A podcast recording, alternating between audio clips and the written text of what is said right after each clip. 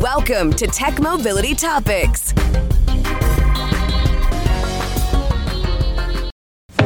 Kinder? Gentler? No way. Like a rock. I was strong as I could be. Like a rock.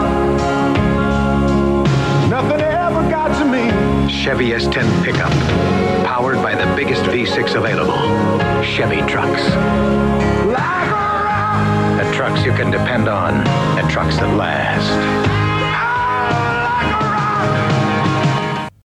I love those commercials, and I like that particular song from Bob Seger.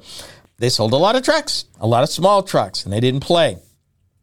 But when it comes to small pickup trucks, Chevrolet has had a long and complicated history. Back in the 1970s, the automaker did what every other domestic manufacturer at the time was doing to quickly respond to the one two punch of an oil embargo and inflation.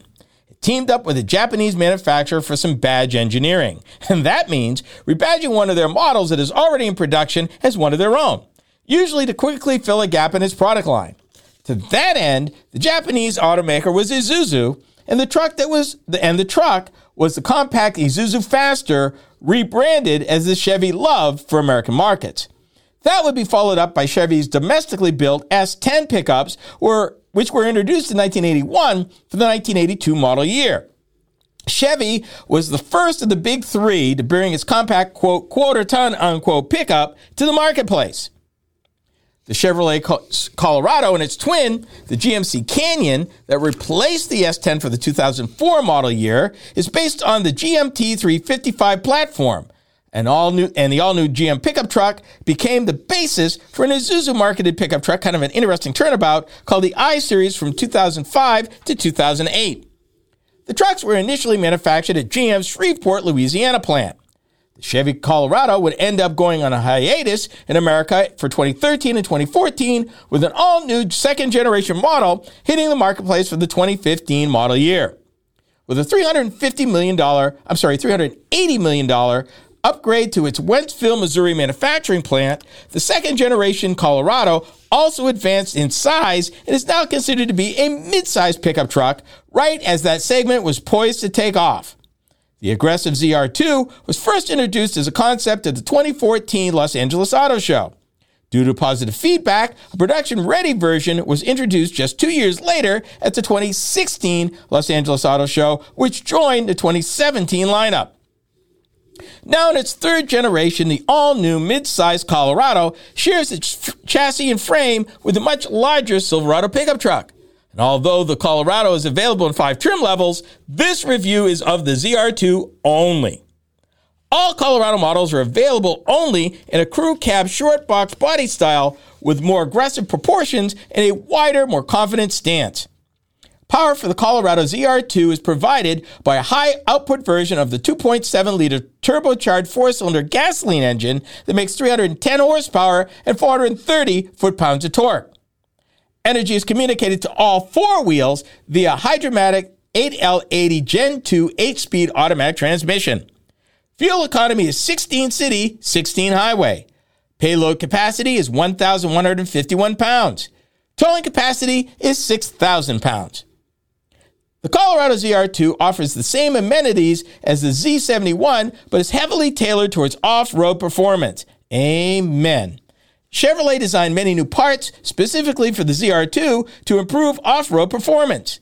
New features and parts, standard or optional on the ZR2 include a 3.5 inch wider track, 2 inch lift, Multimatic dynamic suspension spool valve dampers, electric locking front and rear differentials, longer cast iron control arms, aggressive front bumper and bill with improved approach angle, redesigned rear bumper for improved departure angle, wider fender flares, aluminum skid plates to protect radiator, oil pan and front differential, rock sliders, a beefy Goodyear Wrangler Territory ME, I'm sorry, MT LT 285 70R17 33 inch diameter mud terrain tires. Standard equipment for the Colorado ZR2 also includes unique Artemis interior color with stripe colored accents and ZR2 badging, as well as unique rotary control trim.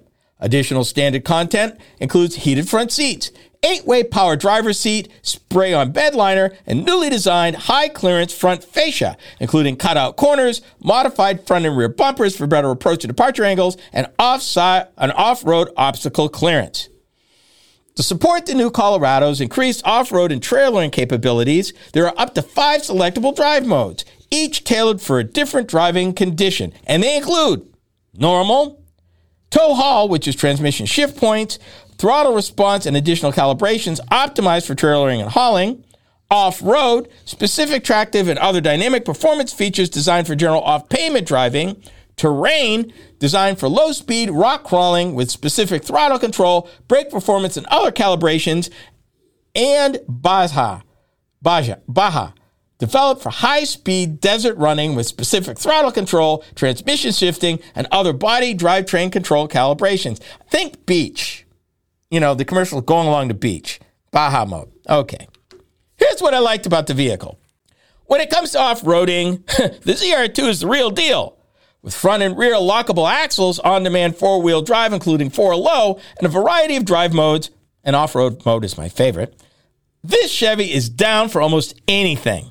I decided to take the Chevy, decided to take Chevy at their word, try some slow, rocky, challenging off roading that I would not normally do in a test vehicle.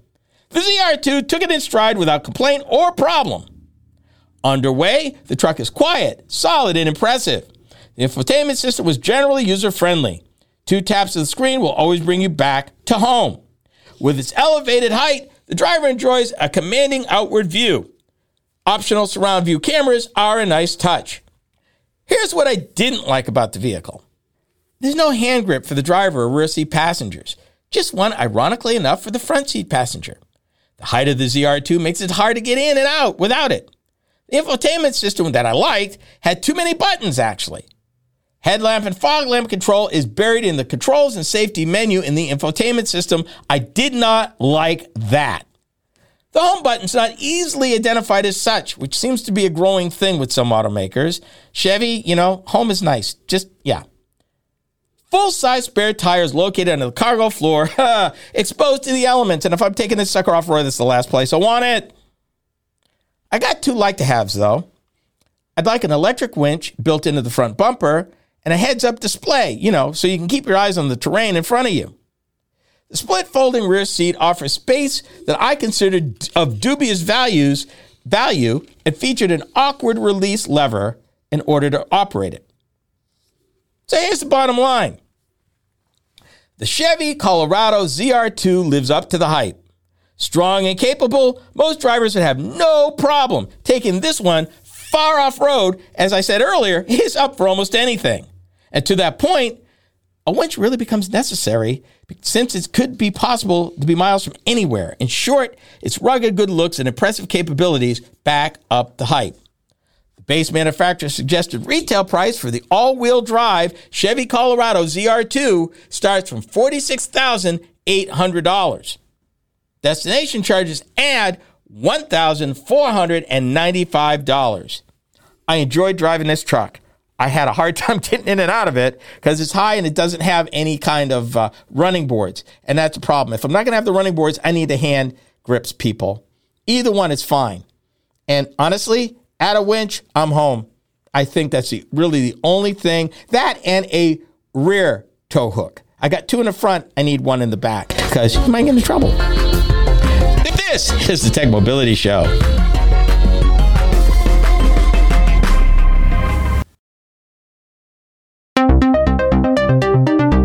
Do you listen to podcasts? Seems that most people do. Hi, I'm Ken Chester, host of the Tech Mobility Show. If you've missed any of our weekly episodes on the radio, our podcast is a great way to listen. You can find the Tech Mobility Podcast just about anywhere you can enjoy podcasts. Be sure to follow us. From Apple Podcast, iHeartRadio, and many platforms in between, we are there. Just enter the Tech Mobility Podcast in the search bar wherever you listen to podcasts. Social media. It's the place to be, we're no exception. Hi, I'm Ken Chester, host of the Tech Mobility Show.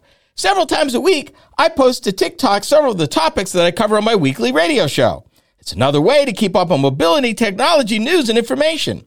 I've built quite a library of short videos for your viewing pleasure, so be sure to watch, like, and subscribe. That's the Tech Mobility Show on TikTok. Check it out.